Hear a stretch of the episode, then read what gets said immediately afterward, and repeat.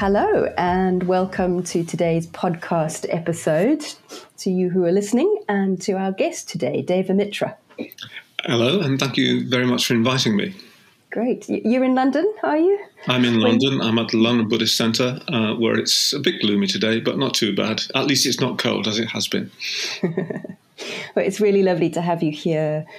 Um, we published your book, which is called Entertaining Cancer the Buddhist Way mm. in February this year, February 2022. So it's a couple of months since um, since the book came out, and I thought it'd be a really good time to catch up with you to find out a bit about how that's been going, and uh, and I suppose look at the book uh, in a bit of a broader context. So for those people who haven't yet encountered the book or had a chance to read it, um, it's it's not your biography, but it is a memoir of a very particular time in your life. I wonder if you could just say, sort of in a way, what what happened, what you were writing about.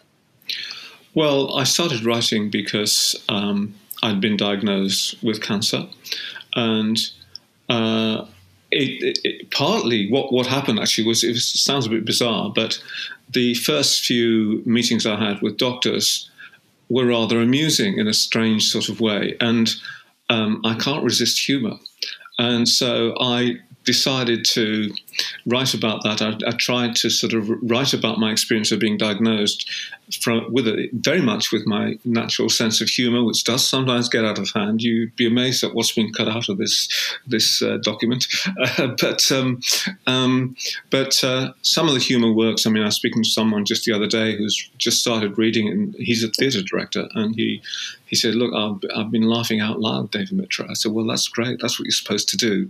So it was partly um, just I can't resist anything which which gives me an opportunity to exploit my humour, and so that's what I did. But of course, there was more to it than that. Um, I was very well. I, I, suppose I've always remembered the opening lines to the Bodhicharyavatara, where Shantideva says there's nothing original here. I'm just doing this basically to, for the purposes of clarifying my own mind, and that was part of what what I wanted to do as well. So it was quite complex.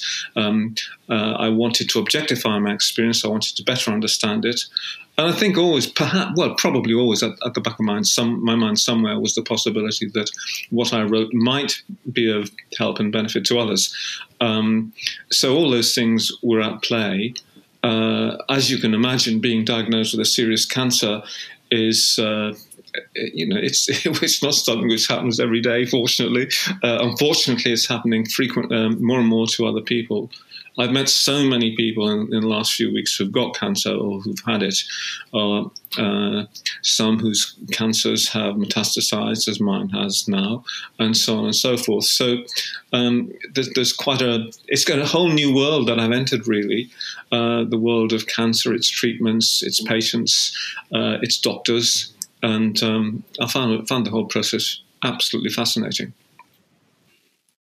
So you got this diagnosis. It was prostate cancer, right?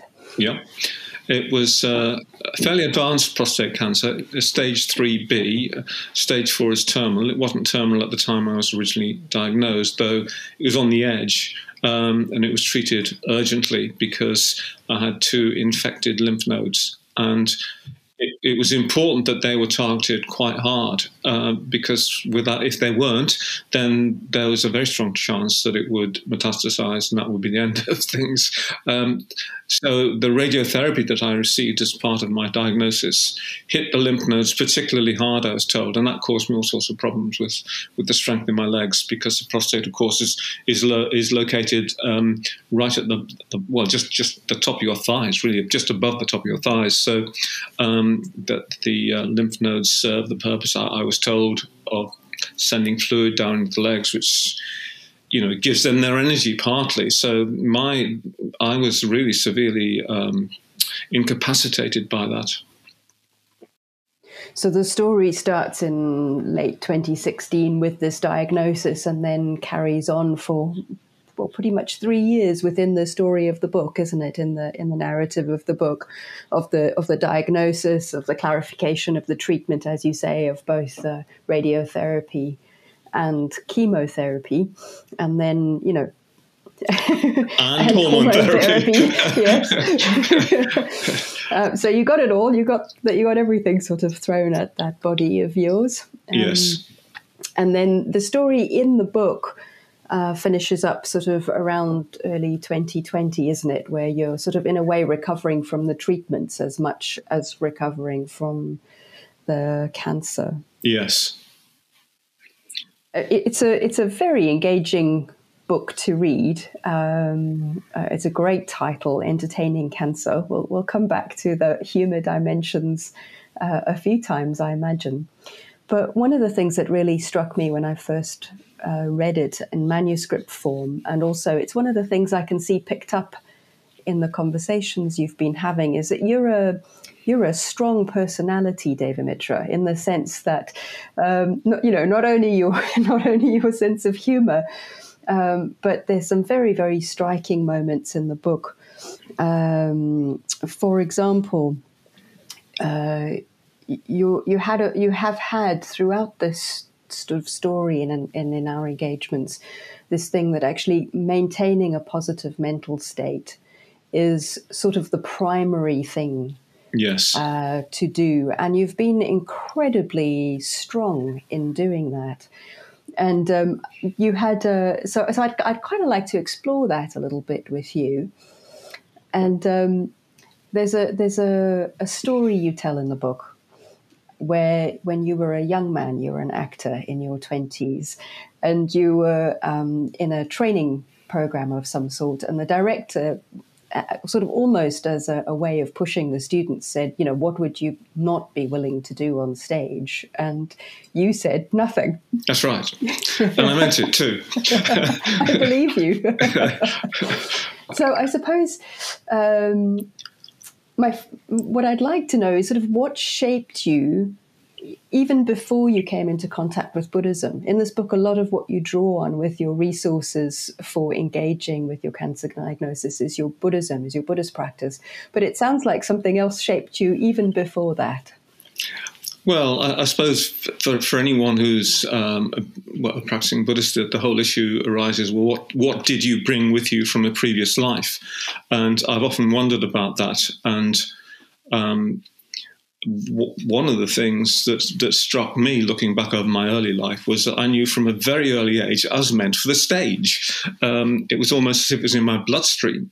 Um, that's where I wanted to be. The first time I was taken to see uh, a show, it was a variety show by my grandmother, uh, Nothing Grand, and uh, I was four years old, and I just loved it. And I kept we kept going back every week to the Middlesbrough Empire to see the the local comedians and singers and dancers and all the rest of it. But I just felt I wanted to be up there with them, and so that that sort of drove my life really. I mean, by the time I was eleven or twelve, I think I played.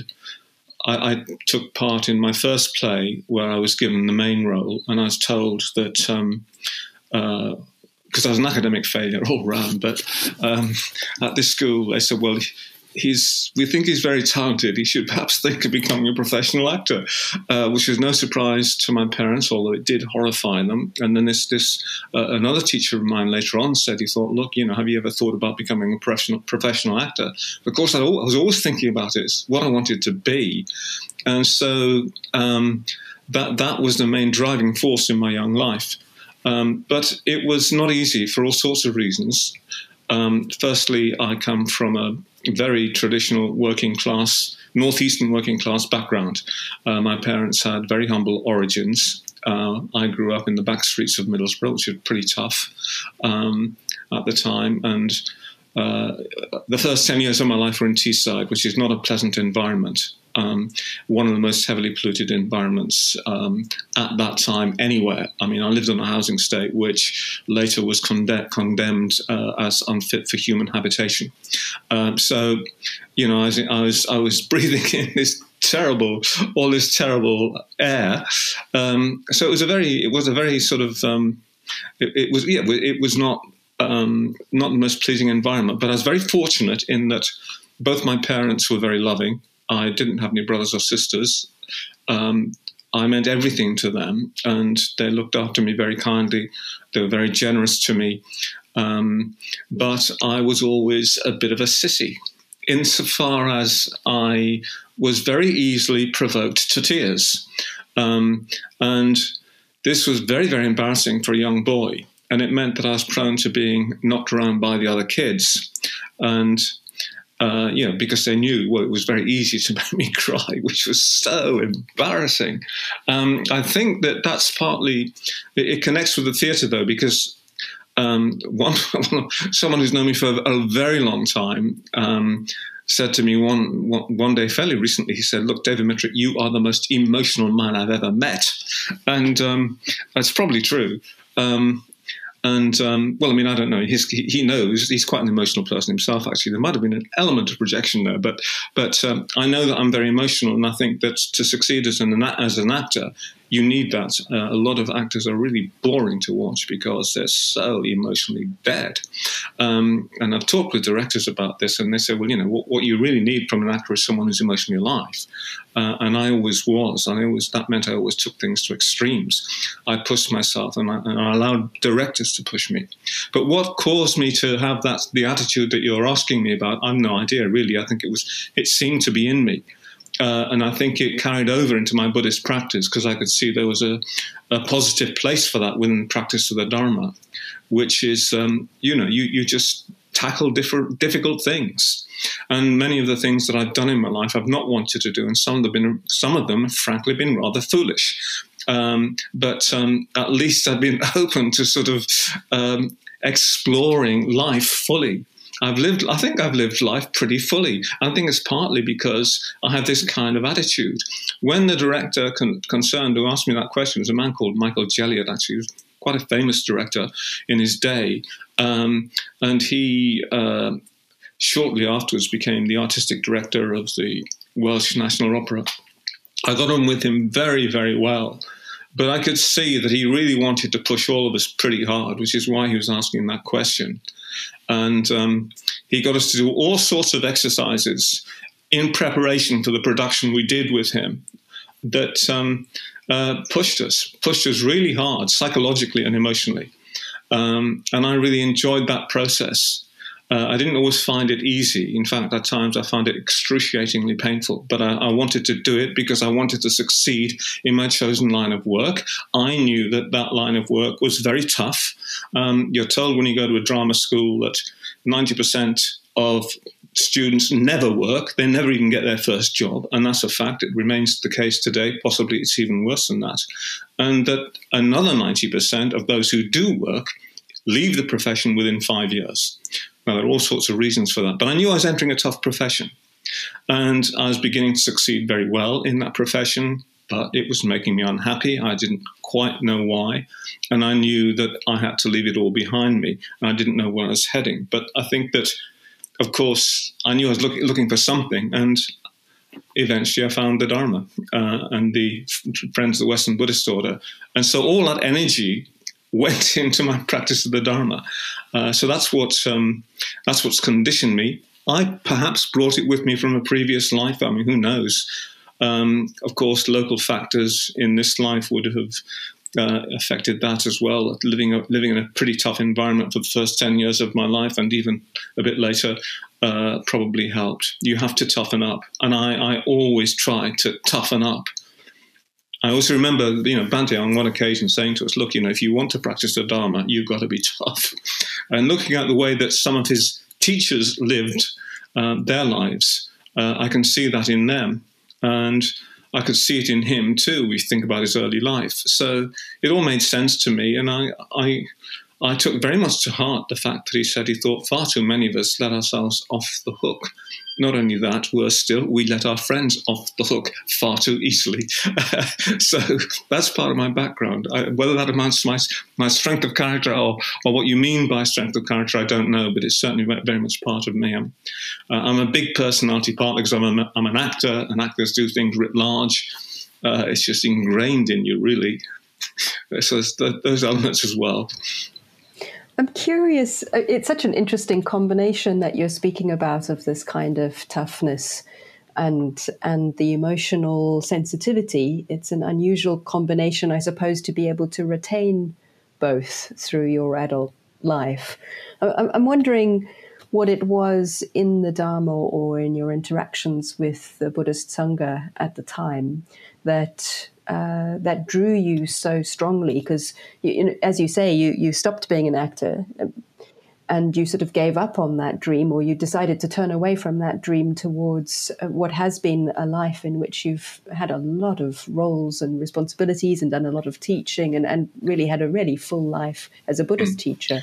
Yeah, and it's also been pretty tough as well, I have to say. Um, but um, at times, not all, but at times. I think that the emotional sensitivity you're talking about is something which slowly emerged. Uh, I think I was pretty insensitive when I was young. Um, I've been telling this story quite a lot recently, but I recently stumbled across uh, a video of a talk I'd given at Padma way back in the 80s. I'd have been in my mid to probably mid 30s, and I very foolishly watched it at least I watched the first 10, well, it might have been, I think it was less than 10 minutes, about two minutes.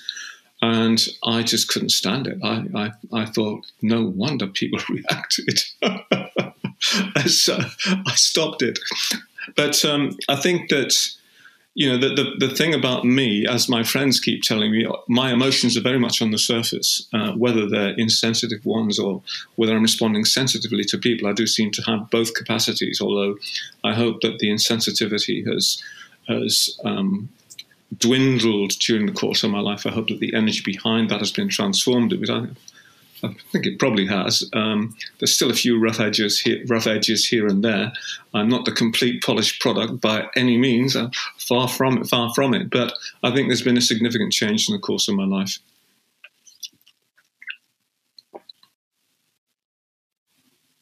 It's lovely to hear a bit more of that wider picture. And in a way, you've been talking about how you are in the world in relationship with other people. I can imagine that facing a diagnosis, a serious diagnosis of cancer, some of those same threads would be there for you internally. Like, how do you deal with your own sensitivity? How do you deal with your own pain? How do you deal with your own energy? Um, and in a way, how do you how do you engage with the impact of something like that? Hum- humor is obviously one. Yeah, well, I, I suppose I, I, never really thought that much about it. I mean, apart from the fact that I knew I had to be very careful and make sure I maintained skillful mental states, and I tried to do that throughout. Uh, and it wasn't that difficult, but I think it was not that difficult partly because I've been practicing the Dharma for forty odd years and um, had learned a thing or two in that in that time. Um, um, but it's also partly the nature of the experience it, itself. Uh, it's oddly, many people say, you know, it's it's um, uh, it's serious illness of whatsoever kind has had a very very positive impact upon them because it shifts your perspective, and I think it shifted my perspective. It pushed it along a bit further, and um, opened well opened me up to even more uh, possibilities and ways of seeing things and interacting with people. But I don't know that I consciously did anything other than try to maintain skillful mental states. Uh, I was blessed, of course, with supportive conditions. I was living at Sukhavati, one of the men's communities above the London Buddhist Centre. I had very many good friends around me. Many people came to visit me, so that all that helped. Um, so it was not just internal support; it was also external supports. Um, but yes, I mean, it, the core elements, I suppose, of my character were well in place by the time this happened, and and and it had been sort of honed a bit by my practice of Dharma. When I when I first read your manuscript, it reminded me very much of the uh, you know of the eight no, the noble eightfold path. The middle bit that says right effort is uh, about. Uh, uh, I suppose, preventing the or eradicating negative mental states from arising and, and really generating and supporting positive mental states, the kind of what you're talking about as skillful mental states. And it sounds to me, well, what you were saying is that it wasn't actually that difficult, which is pretty amazing. Well, it, it, it wasn't. Well, I was pretty, I was very surprised myself in a way, but I think when when you're in such a let's say an existential tight spot uh, it can go either way. It can stimulate the best in you or the worst in you, and I, I hope that it stimulated the best in me. I feel that it did. Uh, certainly, my friends uh, who were with me at the time would echo that. Um, but um, uh, it it just didn't seem that difficult. You know, it's um, it, it's very often the case. It seems in life that people under the most extreme circumstances. Uh, well, some people anyway. What brings what is brought to the surface is, is um, their hidden resources. Um, they respond far more positively than even they themselves would have expected. And I would say that was true of me. I mean, in, in, that was my experience. I thought, well, you know, I'm dealing with this rather well, and uh, it just seemed to get better. Um, and that has been a continuous process for me. It's never changed. Um, I'm not saying that I don't lapse into unskillful mental states. Of course, I do, but um, I'm much more on the ball about that. Uh, and I but I don't have quite the same pressure upon me as I had in the first, uh, well, certainly during the period of my early treatments and diagnosis, uh, which is really quite intense. But you can't live at that level of, you can't live life at at that level of intensity for long. It's just it's too much, and inevitably some of it falls away. But you you gain things. At least I feel I've gained things from that. I think, I think that it's changed me very very positively. Positively, um, the whole experience. What what kind of things have you gained? Um, well, uh, they, I mean, all these things are, come out in the book, but I suppose a greater appreciation of beauty. Beauty has always been important to me. Uh, well, certainly from a very early age, it has been, and uh, by that I mean my interest in the arts and so forth. Um, but um, especially natural beauty, and also, I mean, listen, I listen to I listen to Schubert and and um, Beethoven a lot while I was incapacitated by radiotherapy or chemotherapy, and they were a great source of solace to me. But not just solace; they were just they just swept me away with their music, and uh, it's I appreciated the music so much more, and it just I don't know it just it just deepened my appreciation of life, um, and of course when at my age I'm now 74. Um, you know, there's um, it's very difficult to hang on to those sort of that sort of appreciation. Some people can, and they don't necessarily have to have to undergo a serious illness in order to do so. But um, a lot of people lose it. Uh, but I've never lost it, and it's uh, partly because of the way that Bhante has uh, presented the Dharma to us in the West because he had a, a, wonderful aesthetic sense himself, sensibility himself, and I picked up on that a lot. And I spent a lot of time with him. I knew him extremely well. We were, he wasn't just my teacher; we were good friends, and we often talked about literature and music and so on and so forth, and art. Mm. Some people who are listening to this may not know much about Triratna. So Bhante was uh, Sangharakshita who founded uh, what is now called the Triratna Buddhist Order. And Devamitra and myself, we're both order members in uh, in this, and Windhorse Publications is part of Triratna, though publishes more widely as well. And uh, yeah, people call him Bhante. We call him Bhante as a sort of uh, honorific, I suppose. Well, it means venerable sir. It's a term of, uh, well, ter- a term of respect offered to a monk, even though he wasn't a monk, not at the time anyway.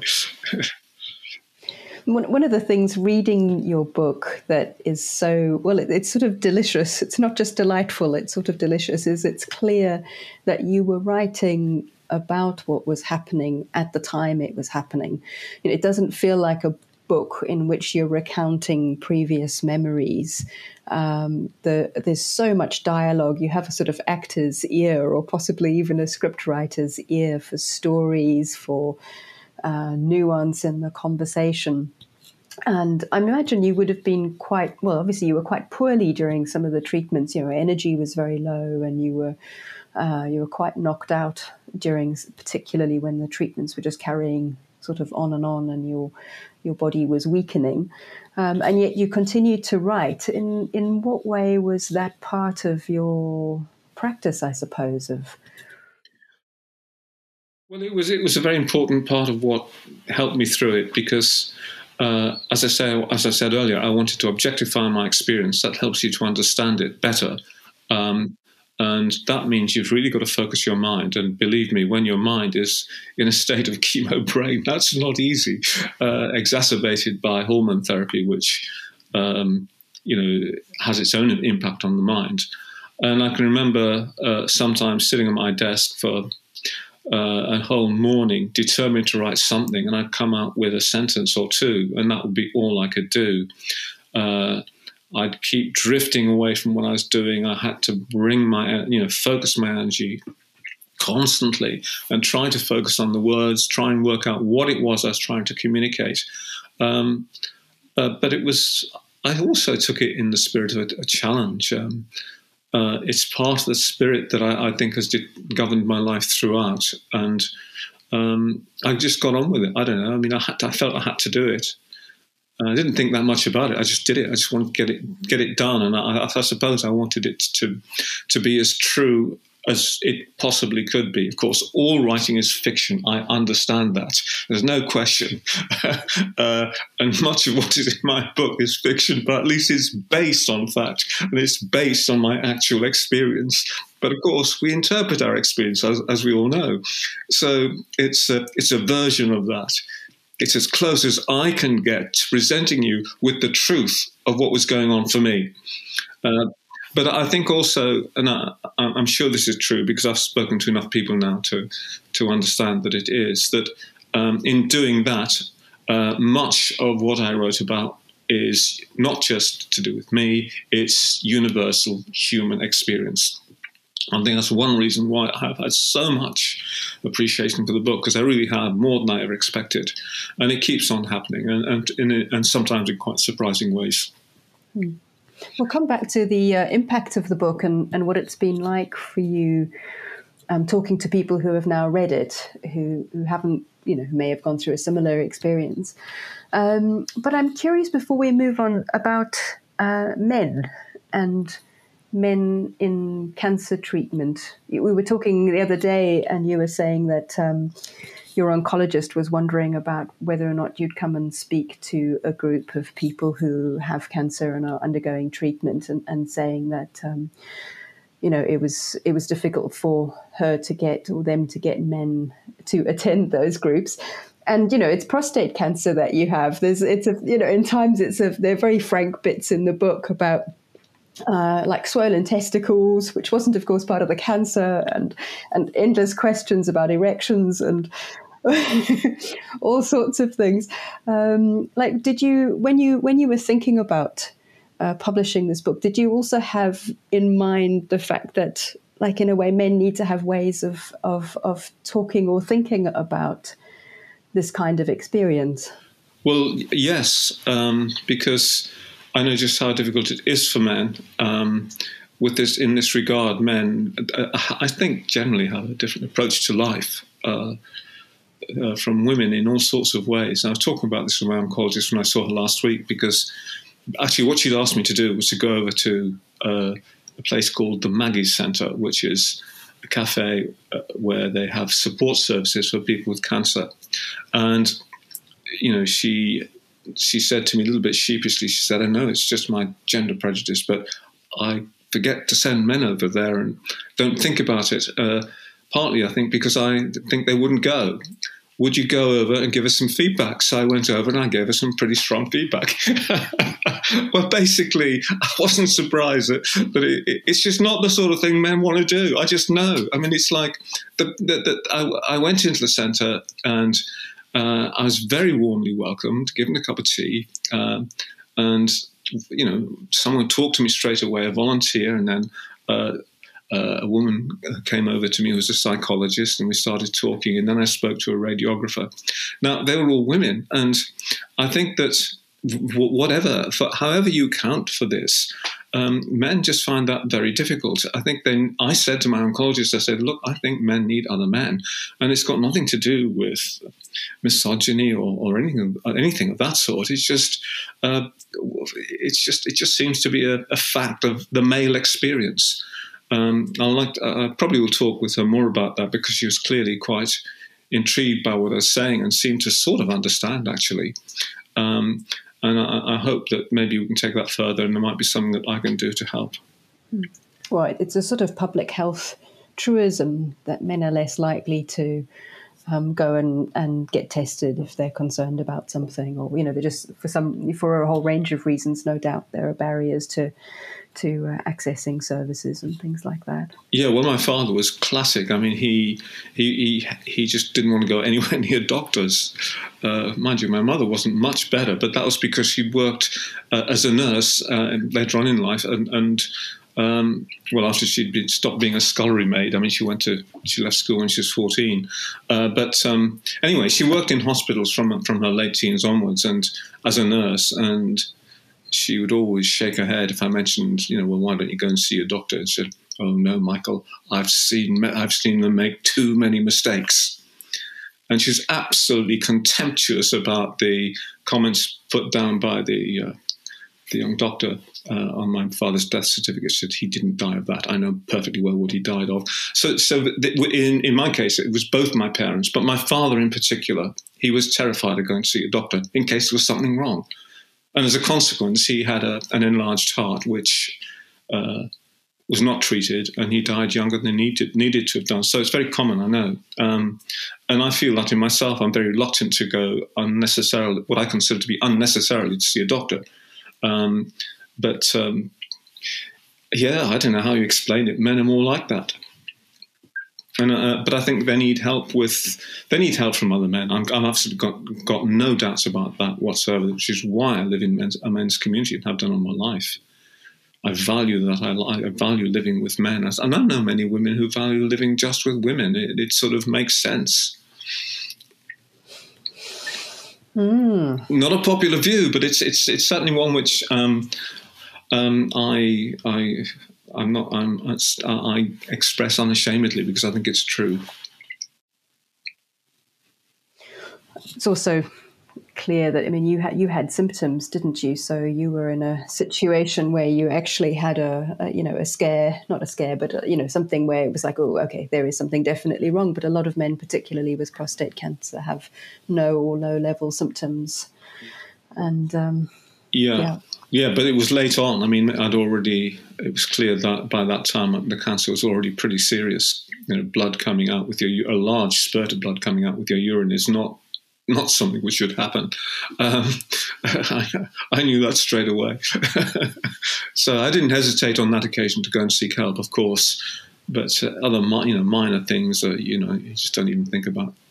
We asked a, a number of people, um, some Buddhists, some in the medical field, for endorsements to, you know, to read your book earlier on. And um, William Stones wrote one of the endorsements, and I thought he pointed to something that was. Uh, very helpful, which was he was saying like a lot of cancer is discussed in terms of a metaphor of battle or fight, and and certainly we know that. Um, the sort of idea of death or dying or uh, or succumbing. I mean, all of this language that we use, you know, succumbing to illness as if dying was an unnatural event or a failure or something. There's just none of that language in your book. I mean, if there's a battle to be had, you, you don't use that metaphor. But if they, if you were to use that metaphor, it would be with your mind, wouldn't that's it? That's right. Well, that's the only time I used the, the metaphor. Actually, I knew. Uh, I think I say it fairly early on. I knew immediately that the battle I was facing ahead of me was not with my body, but with my mind. And that's because, of course, you can't do anything. You can't. I can't do anything about my body. uh, well, within, of course, I can. I can undergo the treatments and try to stay healthy and all that. But ultimately, it's really un, un, it's out of my control. But I can't I can control what goes on in my mind. So, um, but that's not a battle with cancer. That's a battle with my mental states, uh, which is very different. Um, facing up to the cancer is just facing up to one of the four sights: sickness and the implication of death and its association with old age. Um, but um, you know that's just the way it is. I mean, life is like that, and I feel you've got to face it full on, head on.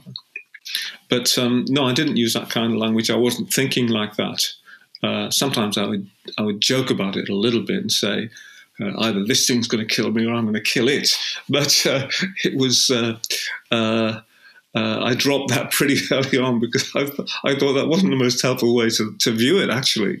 Uh, hence the, the, the, title, really, Entertaining Cancer, treating it as, as a guest, an unwelcome one, admittedly, but uh, one which um, has landed on your doorstep. You can't, you know, it's forced its way into the house. You've got to somehow um, deal with it in, in the most positive way treat it kindly. It might treat you kindly back. It might shrink away. It hasn't done actually, but you know that's that's just again that's just life. Mm. You spent a lot of time in uh, various treatment rooms with a lot of other people who had cancer. Um, what is your uh, I, I, suppose, yeah. What did you notice about other people that you were spending time with who were also in treatment? I suppose what was what was helpful and what was less helpful for them. Well, I think there are a number of things I noticed. Uh, some people seemed very withdrawn, others seemed to want to talk. Um, I think in the case of some of the people that I observed, um, remember one woman in particular who was, uh, she hardly ever spoke to anybody. Uh, and I was often waiting in the radiotherapy department for treatments. And um, uh, she would be, she was a Sinhalese woman actually, and she was chanting all the time as if to just sort of keep on the chant and, and, and but in a way which didn't seem to me to be really helping her. It's like she was praying, praying and hoping and hoping that, you know, for the best result. And that that was an extreme example of a, an attitude which I encountered a number of times. Uh, people dwelling upon hope in a way which was unrealistic or unhelpful. Um, I try to avoid hope because I've I understand that hope in that context is it's just being unrealistic. Things may turn out as you wish, but maybe not. Um, it's best just to deal with what's there. Um, but uh, other people, I mean, there was a whole range of responses. I mean, I remember, and I've given an account of this, one man who got very, very angry uh, for all sorts of reasons on the chemotherapy ward. Um, and um, just exploding. I mean, I can understand. He was he was he's quite a bit older than me. He was about seventy seven at the time, I think, and he it was his second round. His cancer had recurred, um, and he was a very explosive character by temperament. Uh, but it, he really made life very difficult for everybody else on the ward. And um, Diane Arter, who's a, a, young doctor who I live with and who has read my book, said he, he thought that he really cap- I really captured something which needed to be better known. Just how difficult it is for uh, for nurses and doctors sometimes dealing with their patients because he said what you account in the book is very common. I mean, I only saw that one instance of it, but it was quite extreme when he exploded. It really was like you didn't want to be in the same room as him. Um, so those that, that's two examples. There's the more positive responses of people who saw it as um, they could say they could see that it was it was uh, giving them a, giving them a new perspective on life, one which was expanding their horizons, um, one which they were pleased to have, and that they knew would not have arisen for them at least had they not got the cancer. Um, there's, there's, uh, there are many, many instances of people saying, you know, when, when they get their cancer, get a cancer diagnosis, it's the best thing that's ever happened to me. And why? And I think the answer to that question is that they meet, they feel more alive. It suddenly wakes you up. Oh my God, this thing could happen any to you know, I, I could this thing could kill me at any time. And um, a very striking example of this, actually, by uh, um, of um, was the, the case of Claudio Abbado. I don't know if you know who he is, a very famous Italian conductor. He was for many years. Well, he was he was the successor, uh, Herbert von Karajan's successor as uh, music director and principal conductor for the Berlin Philharmonic. And towards, uh, well, I think he was in his 70s, probably in his 70s, uh, when, no, maybe a bit earlier than that, he was diagnosed with a pretty serious cancer. Um, and he resigned his post uh, as uh, uh, in Berlin, the first musical director to do so.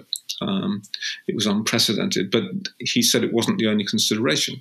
Anyway, um, when he'd recovered from his treatment, which in his case was mostly surgery, uh, there was a young com- was a, a, young British conductor actually who was one of his proteges was talking about him and said that um, it, what was so exciting about working with Claudio was that um, there was a, there was a certain uh, sort of unknown element entered into his conducting after that, and he said you had a sense of somebody who knew that this could happen, this thing could uh, be all over at any moment. There's a certain urgency in what he was doing, which brought out the most refined sort of um, performances from him or, or, from the orchestras that he was conducting. Uh, he's a much loved conductor, by the way. He, he did eventually die. I think the cancer recurred, but um, that's another, an, an, a very um, high profile example of someone uh, really learning from what had what life had delivered to them and making something positive out of it, taking things to another level. In his case, um, that was certainly the the impression of this young conductor, whose name I can't remember. He's quite well known himself now, but um, he he re- he, re- he said he was really struck by that. So there's a whole range of different responses, and of course I saw people who were very bitter about the cancer, um, others were just resigned and didn't know what to do, confused. Um, others who were just sort of taking it in, in the most positive spirit. It was quite a way, quite a wide range of responses yeah, the whole range of, of, of, of, what's best and worst in humanity, in, you know, in, in, in a sort of microscopic kind of way, I suppose. Yeah, I mean, with, without without trying to be facile about it at all. Like, actually, we're all we are all dying. We're all awake, but not as awake as we could be. So obviously, you know, this is uh, people who have a cancer diagnosis are are not in another world. It's just you know there's something there's something that could happen to any of us at any point in time yeah they're more uh, in this world yes they're more in it because the reality of this world is, is, is facing you a bit more yeah. um, uh, sort of um, uncompromisingly hmm. Hmm. yeah I mean, in, in, in very different sort of uh, spheres, I've often thought like actually when there's a kind of intensity in a situation that's when it's when it's possible to see most clearly uh, and to value things most clearly as well you know. Yeah. I suppose there's just a very particular moment when your body's at stake in that kind of way and it's death that you're talking about and uh, and you're up against it you know? Mm. That, that's that's just reminded me something. Actually, it comes back to one of your earlier questions. I think one of the things that people seem to be really appreciating about the book is that I've been very frank about everything. That I've not sort of tried to dodge things. I mean, there's, a, there's always there was always an element somewhere lurking in the back of my mind. You know, I had to be careful. You know, there's uh, I might, I, you know, I didn't want my I didn't want to dodge anything actually, but there's you know, our motives of, of, for doing things are never completely pure, and you know, the elements would creep in, and I'd have to sort of sort of work out what, why, why, why, what, what am I trying to avoid, and this is not good, is it? Don't I need to look a bit more deeply at this issue? Can you give an example? Well, I think that um, when um, it wasn't conscious at the time. I don't think it was conscious when I was writing, particularly, but looking back at it, I think it is that when my oncologist told me at the end of the radiotherapy that there was a 50% chance that the cancer would recur, um, I sort of um, I didn't want to hear that.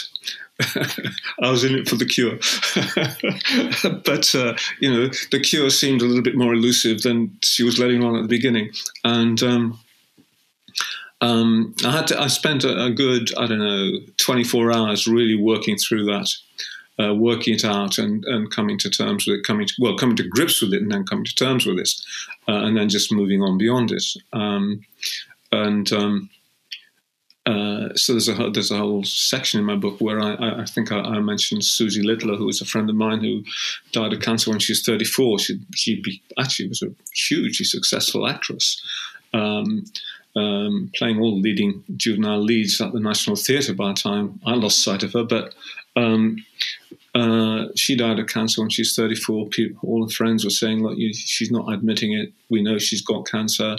I mean, it was a very complicated life she was living at that time. I know things I'm not going to say here, but um, uh, she came to mind because I thought, well, there's an element of that at work here with you. You've got to let it go. Um, so anything like any kind of resistance to facing the truth, the reality, I try to sort of push away because it doesn't help you. Uh, which I didn't think it was going to help me anyway. And you know, now my cancer has metastasized. It's it's uh, it's uh, you know I'm, I'm, definitely on the way out. My death warrant has definitely been issued. Um, uh, it may be a few years. Who knows? It, there's no sort of um, uh, all the all, all doctors can do is dealing deal in averages. I mean, it, it, on average, seven or eight more years for me if I, if, I, if things go well. Uh, it could be more than that. It could be less. It could be it could end very quickly. Who knows? But um, you know, when you when you come when you reach the final lap, as it were, uh, it's not that bad when you've had five years leading up to it, uh, which I have had. I've had plenty of warning. I've been living with cancer for five years. Why, why should I be surprised about this? And actually, when I was told, it didn't surprise me at all. I was kind of half expecting it, uh, even though it wasn't, wasn't was not what I would have chosen. But you know, so be it. And then you start to think about other possibilities. Well, you know, what's the positive side of death? You get a new body. That's great. Uh, this one's this one's definitely this, this body is definitely past its use by date. I could do with a new body. Why not? The great adventure, as some people describe uh, death, is before me. It's getting closer. Um, you know, it opens up all sorts of potentially exciting possibilities. It strikes me that you're not afraid of yourself. I don't know. I don't. I don't, what do you mean by that? Well, uh, I suppose um, um, in Subhuti's endorsement of your book, he says something about like you've passed the test of cancer. I'm, I'm, paraphrasing here, but you know, cancer is a test. You get to know, you get to know what you can and can't bear, and what your limits are, and what you're able to uh, move towards you know, hopefully not all at one go. As you say, you've been living with this for five years, but it sounds to me, just in the way you're talking about um, your own death, that you're not afraid of what you're not afraid of, of encountering something in your experience that you can't over time process or accept. Well, I would hope that's true. Um, whether or not it actually is, um, but um, and again, I think it goes right back to the my origins and my theatrical, certainly my theatre ambitions. I really, really wanted to succeed. I didn't just want to be good at my work, and I was good at my work. I got enough feedback to to make that absolutely clear. I wanted to make the top. Um, and I'd have done anything to make sure I could, except it was making me so damned unhappy. I had to give it up. but uh, but then that was a part of my learning process as well. It, it, I had to let that in. I really don't want to do this anymore.